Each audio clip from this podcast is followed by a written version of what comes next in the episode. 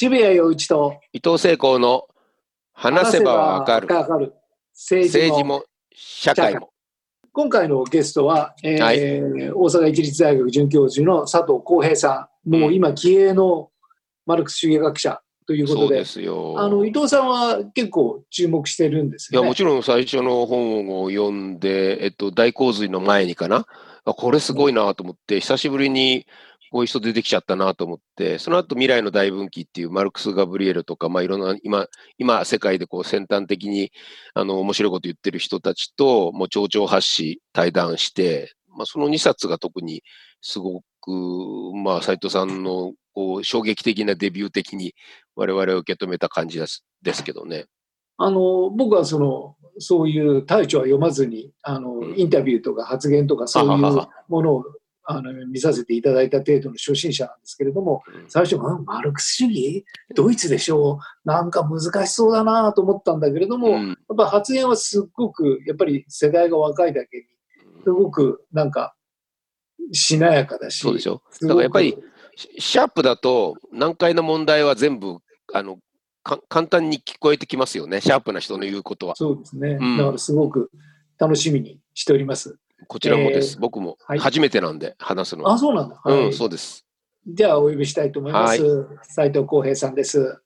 じゃあ斉藤さん、この、えー、我々のポッドキャスト初登場ということなんですが、今回、あの、一応、ざっくりとしたテーマでポストコロナの世界を読むという、そんなこと言われたってみたいな、そういうタイトルつけたんですが、ポストコロナの世界どうお考えでしょうか？そうですね。まあ、いくつか可能性はあって、まあ、うん。何も変わらないっていう可能性もあると思うんですね。人間なんですぐ忘れちゃって、元の生活に戻ってしまう可能性もあるけれど、まあ、他方で、やっぱりいろんなことの今までの生活とか、この社会の矛盾とかが今吹き出てると思うんですよね。だからそういう意味で、この、これをきっかけにしっかり反省することで、まあ、新しい本当に社会、ニューノーマルを本当に新しいものにしていく可能性っていうのはあって、まあ、今いろんな扉が開かれてるんで、まあ、今日いくつかその可能性を議論できればいいかなというふうに。素晴らしい。具体的に言うと、どういう可能性を考えてらっしゃるそうですね、まあ、悪いのと、まあ、いいので、そうですね。まあ、すごい、私はあの一応、マルクス経済学者で、あの、まあ、自分も社会主義者だと思ってるんで、まあ、端的に言うと、コロナショックドクトリンか、おはい。まあ、戦時コミュニズムかっていう、まあ、そういう二極だとなるほど。はいはいはいはい。つまり、あの、まあ、これをきっかけにして、資本主義が、もう何でも、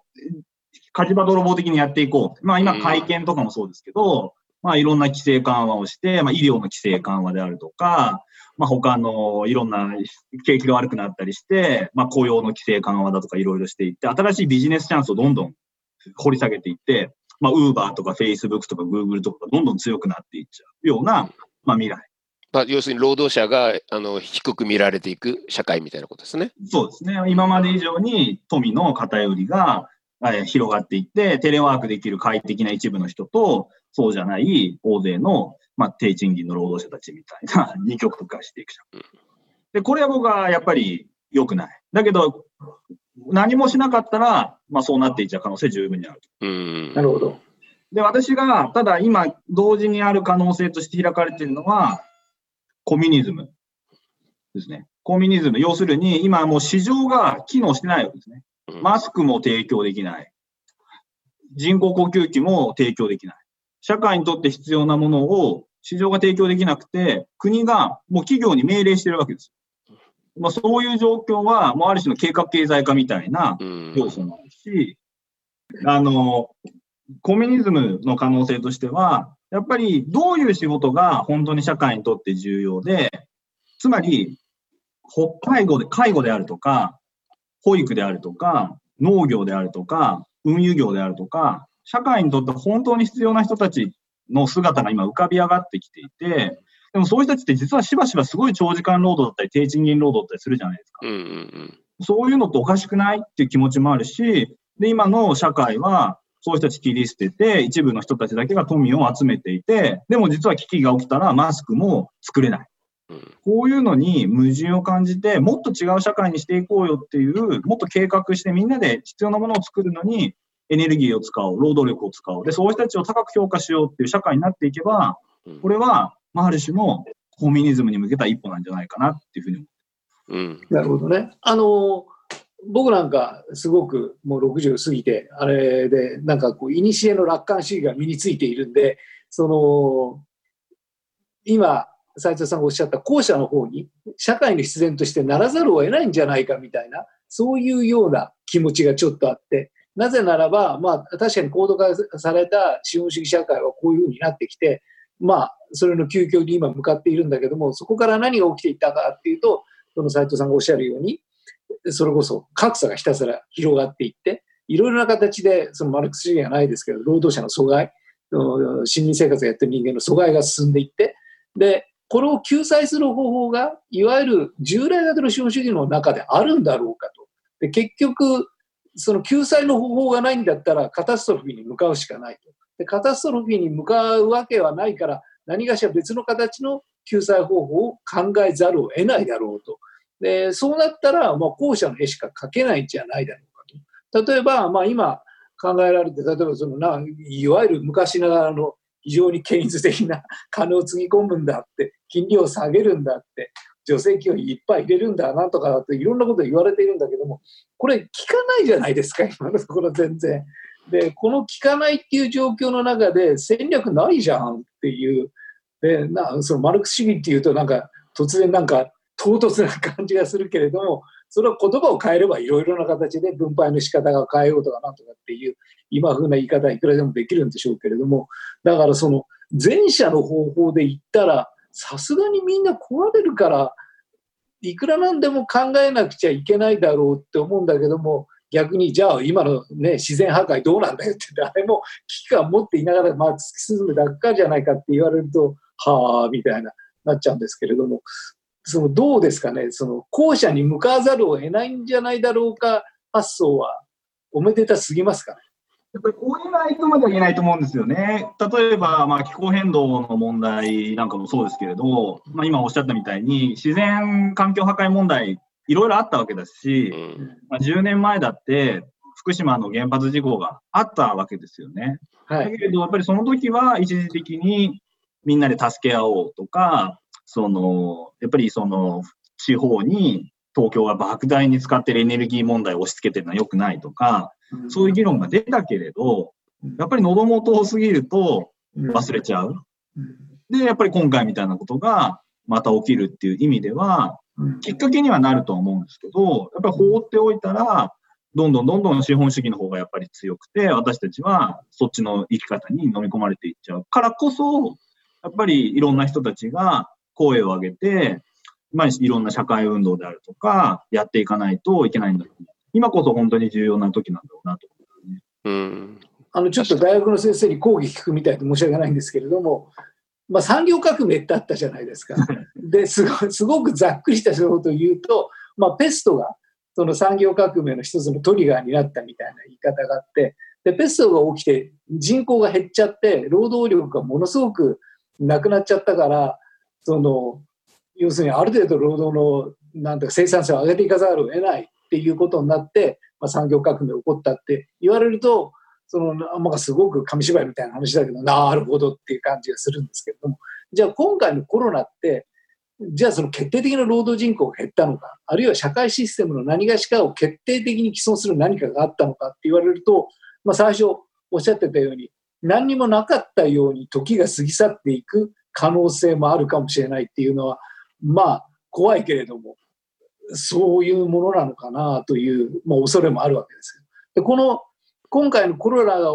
起こした決定的ななんか変化というようなものっていうのはこの社会構造経済構造の中でありますかね？だから僕は逆に今の今回その気候変動を私最近やっぱりずっと興味があって考えていて、はい、で例えばこんだけ飛行機とか飛ばなくなってるわけですよね。で、みんなが家に閉じこもって、で、じゃあやっぱり相当二酸化炭素とか減ったんじゃないのかなって思ったんですよね。で、こういうのはまあ、ある種、一つの予行演習的なものとして意味があるのかなっていうような気もしていたんですけど、ニュースを読んでびっくりしたことが、この間で結局今年二酸化炭素どれぐらい減るかっていうと、5%ぐらいなんです。うん、つまり飛行機に少し人間が乗らなくなったぐらいでは、今の経済システムの下では、全く二酸化炭素を減らすのには大きな影響ないんですね。だってもう本当に2050年までにゼロにしなきゃいけないとかそういう世界なのに、これだけ大きな変化に見えても、実はもっとすごいいろんな大きな問題、火力発電の問題とか、農業の問題であるとか、まあ、車を作ったりするのに大量にエネルギーを使っている問題だとか、そういうところがあって、まあ、逆にね、今回コロナで、そこまで本当に考える人ってなかなかいないと思うんですよね。なるほど。大変だ。やっぱり今までのやり方、間違ってたかもしれないって言っても、じゃあもっとでも本当は大きい問題、気候変動みたいな大きな問題があるけど、私たちはこれまで全然そういう問題語ってこなくて、で、その対策もしてこなかったわけですね。だから、やっぱりもっともっとこれを機に発信していったり、これまあ考えるきっかけにはなると思うんですけど、うん、やっぱりそこまで楽観的にはなれない。だけど、可能性が開かれたのは間違いないと思っていて、やっぱりこの新自由主義的な緊縮どんどんしていって、はい、医療とかも無駄なベッドはどんどんなくそうとか、保健所も減らしていこう。あるいは、もういろんなことは全部効率化、効率化、市場に任せておけばいいんだっていうモデルは、多分うまくいかないっていうのが明らかになって、これから最初に渋谷さんがおっしゃったみたいに、いろんな景気回復だってとお金も政府は出さざるを得なくなってくると、やっぱり新自由主義的な、あの、時代っていうのは、一旦終わりになったはずですよね。うん、そうしたときに、でもじゃあ次が何が来るかっていうのは今まだわかんなくて、もっとむき出しの、それこそコロナショックドクトリン型の3次そうなんですよ。もうちょっと私が最初言ったコミュニズム的なユートピアかっていうような感じだと思う。うん、確かにね、今、まあ、コミュニズム的というかどうかわからないけど、相互扶助っていうものがやっぱりすごく大事なんだってことが出てきて、で、それはまあ福祉の問題。福で福祉の問題ってなると、中央集権型のそのばらまきにもなるけど、相互扶助はそうはならないじゃないですか。で、極めて相互扶助的な社会が出てこようとはしているんだけれど、その分だけもう向こうの中央集権的な人たちの必死な頑張りっていうのが恐ろしく感じられ、まあ、まあでももちろん、あの、と、とはいえ、コロナはあの、忖度しないので、そのウイルスが忖度しないってことは非常に今回のこの問題で重要だと思うんですけど、つまり、ごまかせないわけですよね。ごまかしの政治をやってられない。で、で、実際に人が死んでいく。それから人が飢えていくっていう前で政府は可能かっていう問題が、まあ、突きつけられている。でも、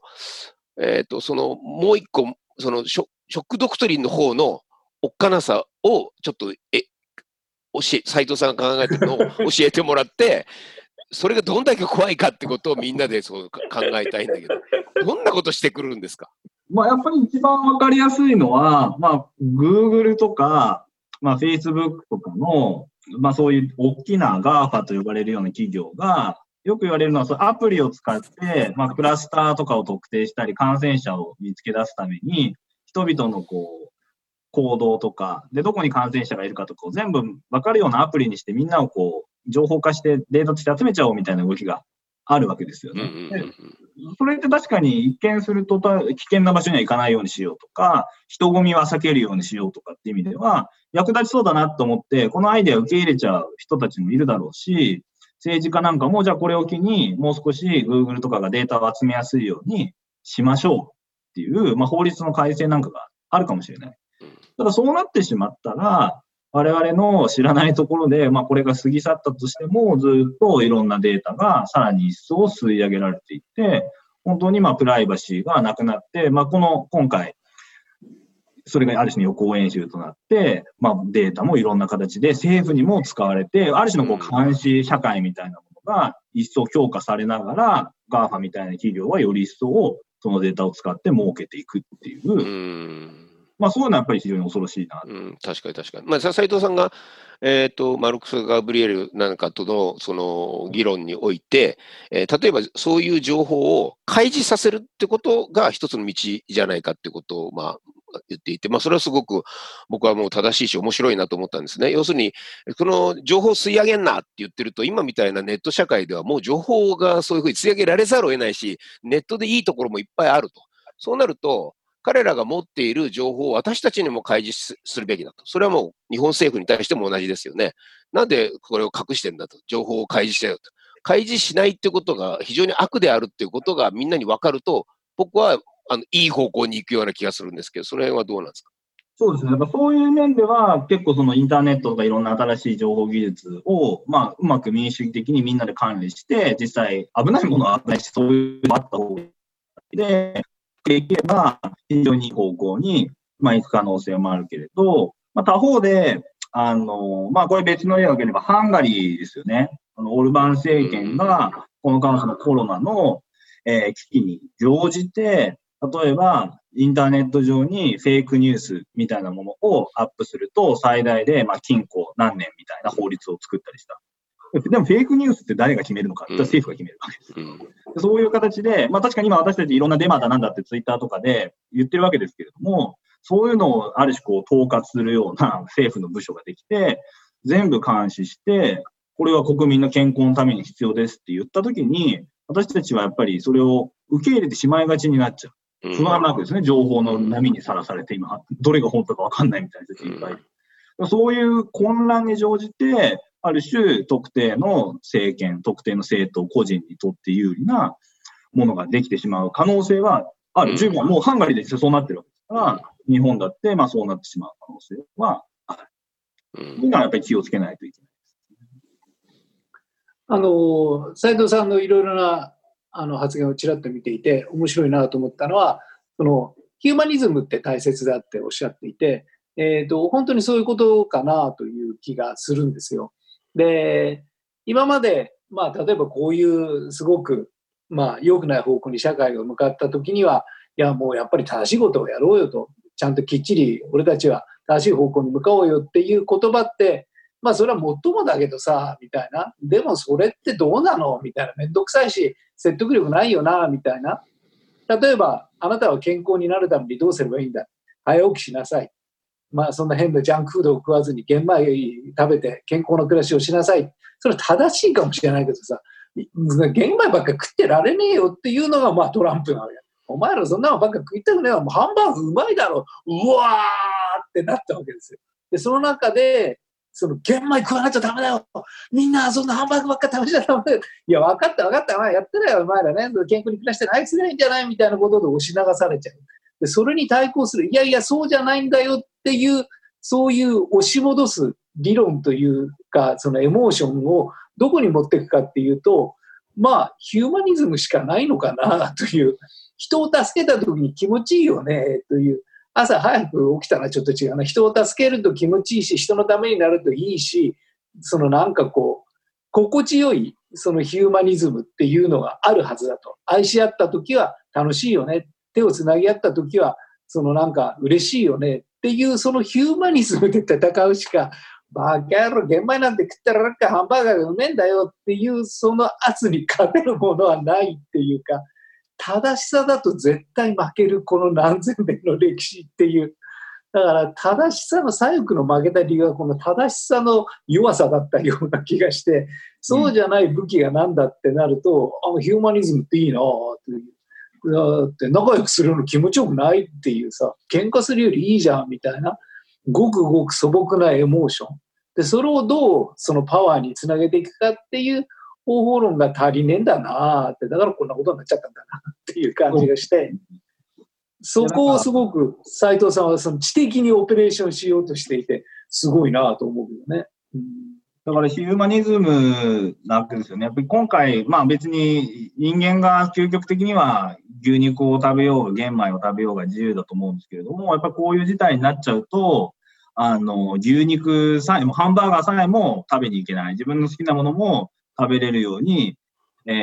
ー、好きなことができなくなってしまう。で、そういうのに、まあ、ある種こう矛盾を感じて、あの、今の政府ってのはとにかくなんて無能なのか。今回、まあ、だから、言ったこととちょっと変わるんですけど、あの、あまりにも、こう、監視社会的なものがこれを乗じて、あの、政府が利用してですね、まあ、アガンベンっていうイタリアの哲学者はこれを例外状態を政府が作り出して、これを機にですね、こう、私的領域への監視とか処罰を強めようとしているって話をしたんですけども、逆に今の日本を見てると、パニックに陥ってるのは人間の、その私たち国民じゃなくて、政府の人たちなくてね、政府の方がむしろコントロールできなくて。本当そうなんですよ。だから、ある種こう無能さをさらけ出しているのは政府の方。この状態を管理できない。自分たちではどうしていいかわからない。で、マスクも実際に今日ニュースになってるのは東京にしか配られてない。うん、何もできないっていうことが、実はどんどんどんどん明らかになっちゃってきて、あ、じゃあそういう社会ってやっぱり、この間ずっと何年間もみんなで安倍政権しかないってやってきたけれども、あ実はもう本当にハリボテだったんだなっていうのが、日の目にさらされてるっていう意味では、一つのチャンスですね。うん、で、その上で、やっぱり、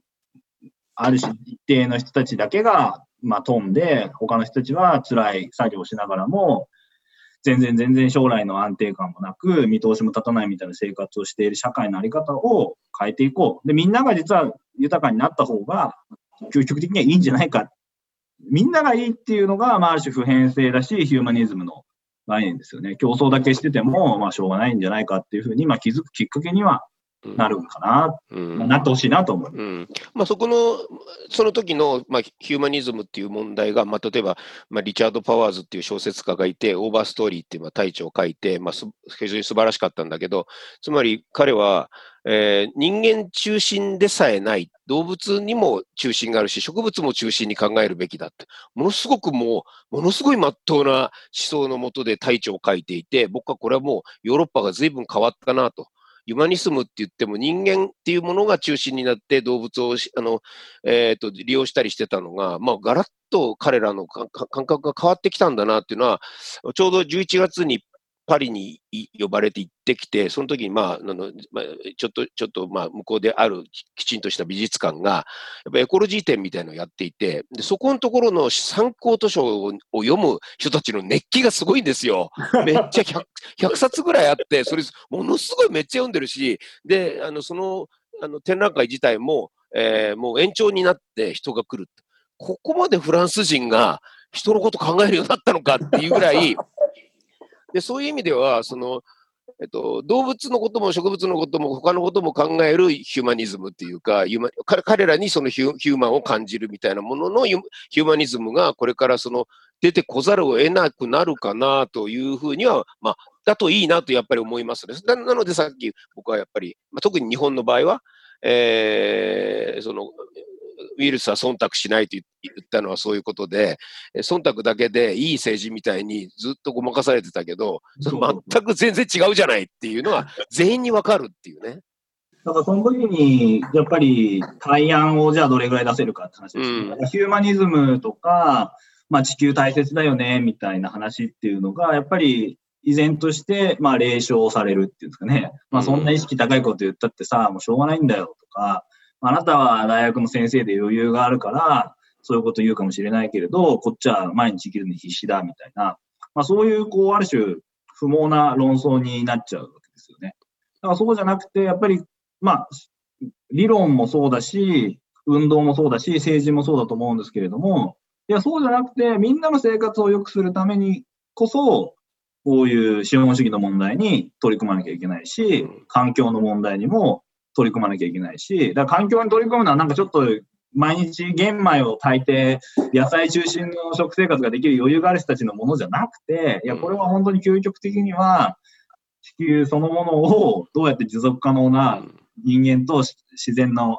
関係性に変えていくのかっていうのもそういう大きな話で最終的にそれがあなたたちの生活もそうだし、あなたたちの子供の生活も守っていくことになるんだっていうような大きなビジョンを、まあ、どれだけ出せるのかっていうのは、まあ、私自身も、斉藤さんはその未来未来ってことをもっとリアルに考えるべきっていうふうにまあ考えてらっしゃると思うんですね。つまり、まあ、子供たちや孫から搾取していることになるよと。でそれ意識高いじゃんとか言って何もしないでいるってことは、その子供や孫が大変になる世界を作り出していることなんだよってことさえ分かってくれれば、ね、随分違うと思うんですけどね。でだから僕は今すごい問題ですのは、技術の話って結構みんな好きなんですよね。AI とか、うん、まあ、あとこう将来の技術がいろんな問題解消してくれるんじゃないかみたいな。うん、それが結構僕は問題かなって感じていて、要するに技術が今ある社会の温暖化の問題とか、食料不足の問題とか、ナノテクノロジーとかで解消してくれるんだったら、自分たちの生活何も変えなくていいっていうことを正当化しちゃうんですよね。将来の技術が解決してくれる。でその結果、まあ、僕らの想像力、違う生き方をするとか、この危機を前に一旦立ちの立ち止まって、本当にこれでよかったのか、もっと違う社会、違う技術を使わなきゃいけないんじゃないかとか、違う経済システムにしなきゃいけないんじゃないかっていう問題が全部そぎ落ちちゃって、いや、ね、もっといろんな技術は AI、ロボット、ナノテクノロジー、人工肉、これで何の問題もないよみたいな。まあ原発もそういうことだよね。あそうそうそうね全くそういう問題ですよね。丸投げしちゃってると未来に。丸投げしちゃう。だからそういう技術っていうのに対して、まあ、日本人って結構好きじゃないですか、最先端テクノロジーみたいなそうね。で、そういうところにやっぱり工学系とかにお金もジャブジャブ、国のお金も使われるし、あれなんですけど、実は技術って私たちを想像力とか生きる力、自分だけで生きる力とかどんどん奪っていってるんだろうっていうのは、ちょっと反省する必要があるのかなってなるほど。それは哲学とか文学にもちゃんとジャブジャブ使ってほしいよね。あれちょっとポジショントークになっちゃいますけど、やっぱり文学とか哲学とかが大事な理由っていうのは、やっぱそういう想像力を違う生き方とか、まあ、違う社会、まあ、これ小説とか歴史とかってまさにそうじゃないですか。自分の全然違う時代とか、えー、文化的な背景とか、地域とかのものをこう考えたり知ったりできる。技術ってやっぱりどんどんそういうのをフラットにしていって、でも実はその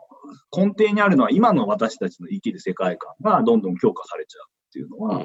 良くない。だからコロナも結局これでワクチン作って、それでワクチンができれば解決だっていう話にしちゃうと、何も変わんないわけですよね。うん。まあ、ワクチンでもいいし、治療薬でもいいんですけど、だから今すごいそこに期待がかかっている。だけど、そういう解決策っていうのは、結局、実は今まで通りの過ちを突き進む、このコロナを生み出したそもそも森林伐採だとか、いろんなことが問題、根底にあるわけですよね。グローバルサウスで無理やりな経済発展させたりだとか、いろんなモノカルチャーをやったりとか、そういう問題を忘れて、これもワクチンだ、治療薬で乗り越えられるっていう考え方は危険かなと思います。だから本当にあのそういうことだと思うんですよね。だからそのどうポジティブなメッセージをどうなんかちゃんと飲み込みやすく言えるのかっていう、だからやっぱり正しいことをちゃんと正しくやりなさいって言われるのはやっぱ説教に聞こえちゃうし、なんかうざいんですよ。で、それを今までの左翼は間違ってたっていう、もう分かった分かった、お前は正しいこと好きなのねって、それじゃあ全然負けるんで、で、我々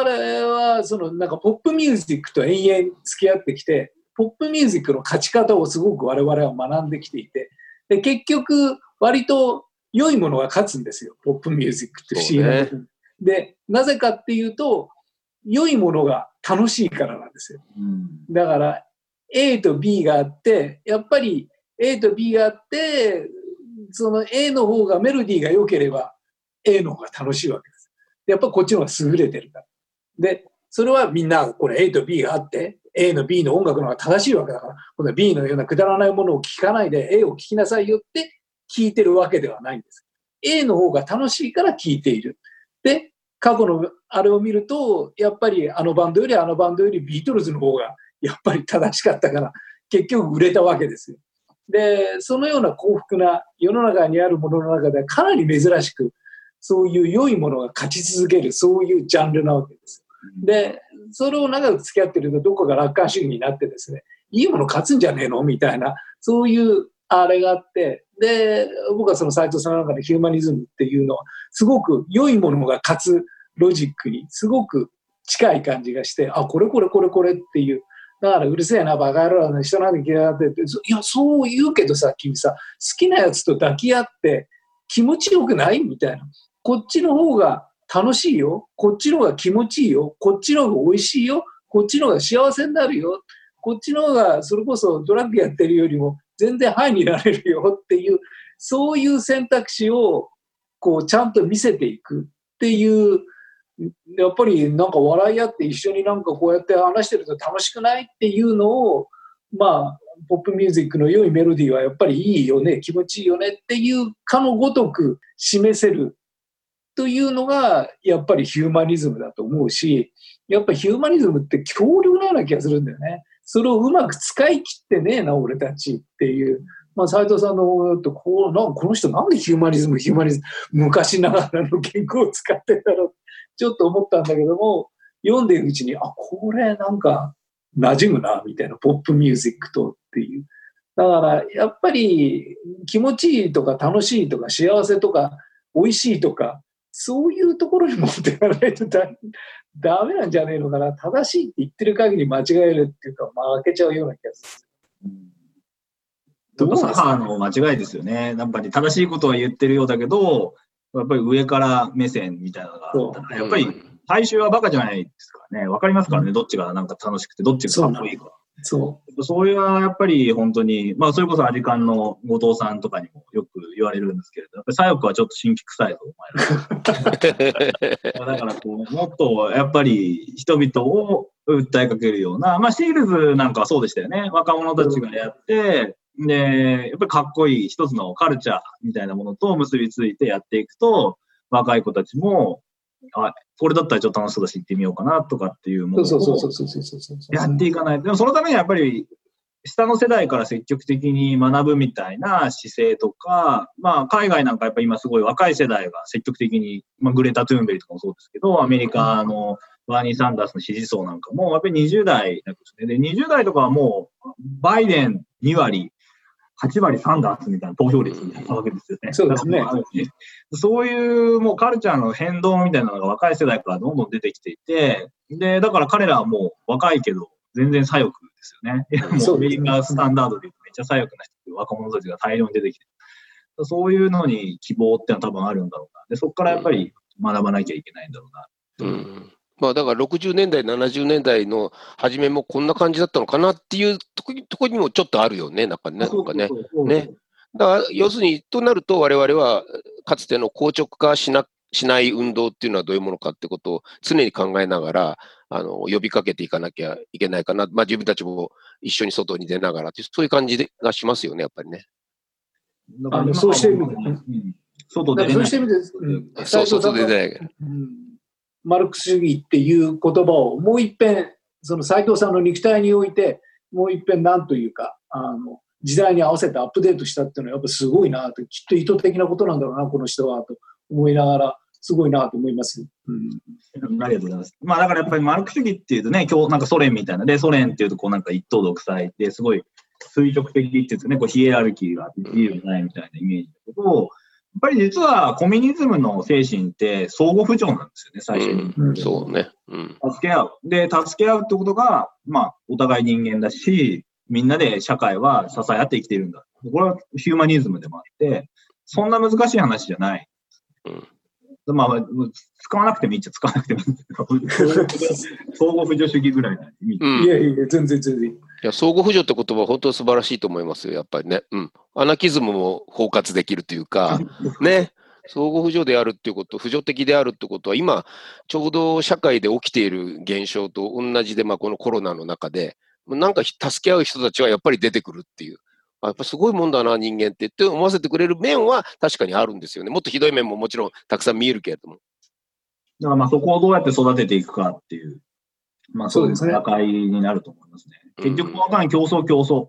競争と相互扶助っていうのが多分、対になる概念で。うん、新自由主義っていうのは、まあ競争社会だと、自己責任社会だとしたら自分だけってことですね。それに対してもっと支え合うような、えー、文化、運動、いろんなものをまあ作っていけるかどうかっていうのが、今、いろんな可能性が広がれている中で、まあ、コロナショックドクトリンに行くか、まあ、ある種の戦時コミュニズム体制からより自由な社会に行けるのかっていう分岐点かなというふうに思います。うん。わかりました。あの、世田谷区長の小坂さんから、後藤さんから、伊藤さんから、いや、斎藤さんはいいから、もう呼ぼう呼ぼうってすごく言われていて、俺は勉強するのよくわかんなかったんですけど、いや、非常にあの若い世代からこういう話を伺えると嬉しくて、あのこれからレギュラーで。よろしくお願いします。これどれぐらいの頻度でやられてるんですか？これは分かんないですけど、ね、いや、1か月に2回ぐらい撮ってる。はい。月1、月1ぐらいで来てくださいよ。ぜひぜひ。また声かけてお願いします。老人ケア嫌だとか言わずによろしくお願いします。そう、ケアも大事な概念だからね。今度ケアについて語ってもらおう。えー、今日はどうもありがとうございました。ありがとうございました。ありがとうございました。